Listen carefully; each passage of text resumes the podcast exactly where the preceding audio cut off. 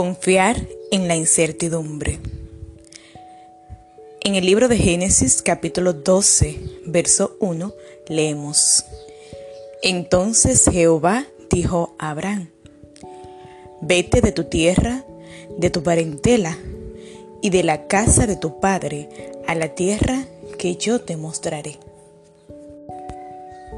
Es importante reconocer que Dios muchas veces obra de manera inesperada.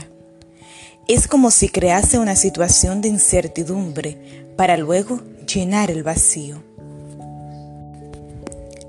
Tal situación debe guiarnos a confiar en Él en todo momento, porque vez tras vez hemos visto que responde de una manera maravillosa, que no hemos esperado ni previsto.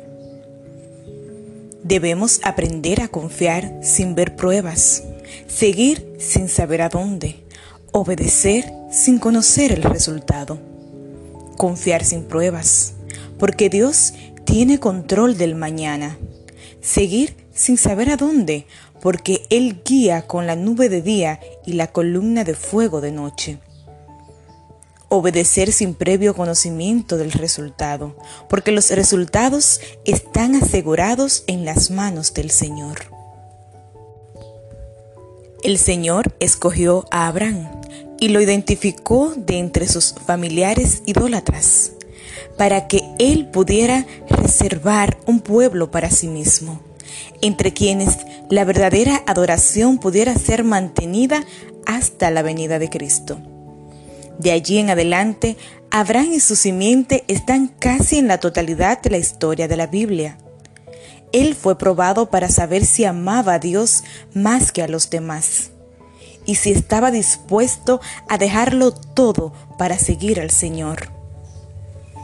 Sus familiares, la casa de su padre y otras cosas en el lugar eran tentaciones constantes para él no podía continuar entre ellos sin ser infectados por ellos. Los que abandonan sus pecados y llegan a Dios serán ganadores indecibles.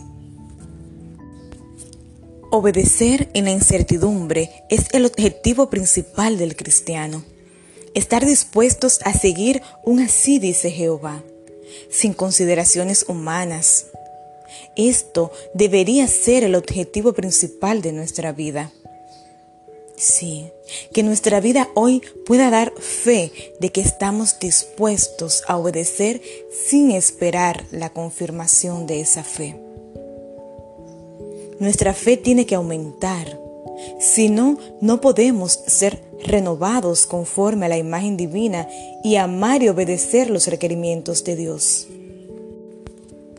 nazca de labios sinceros la oración. Señor, aumentame la fe, dame iluminación divina, porque sin ayuda de tu parte nada puedo hacer.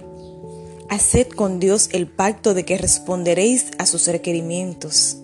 Decidle que creeréis sin otra evidencia fuera de la desnuda promesa. Esto no es presunción, pero a menos que obréis con celo, a menos que seáis fervientes y estéis decididos, Satanás obtendrá ventajas sobre nosotros. Y vosotros seréis dejados en la incredulidad y las tinieblas. Oh querido hermano, no permitamos que Satanás nos lleve ventajas. Afiancemos nuestra fe, pidamos al Señor que nos aumente la fe, que nos dé la iluminación que necesitamos para vivir por un así, dice Jehová.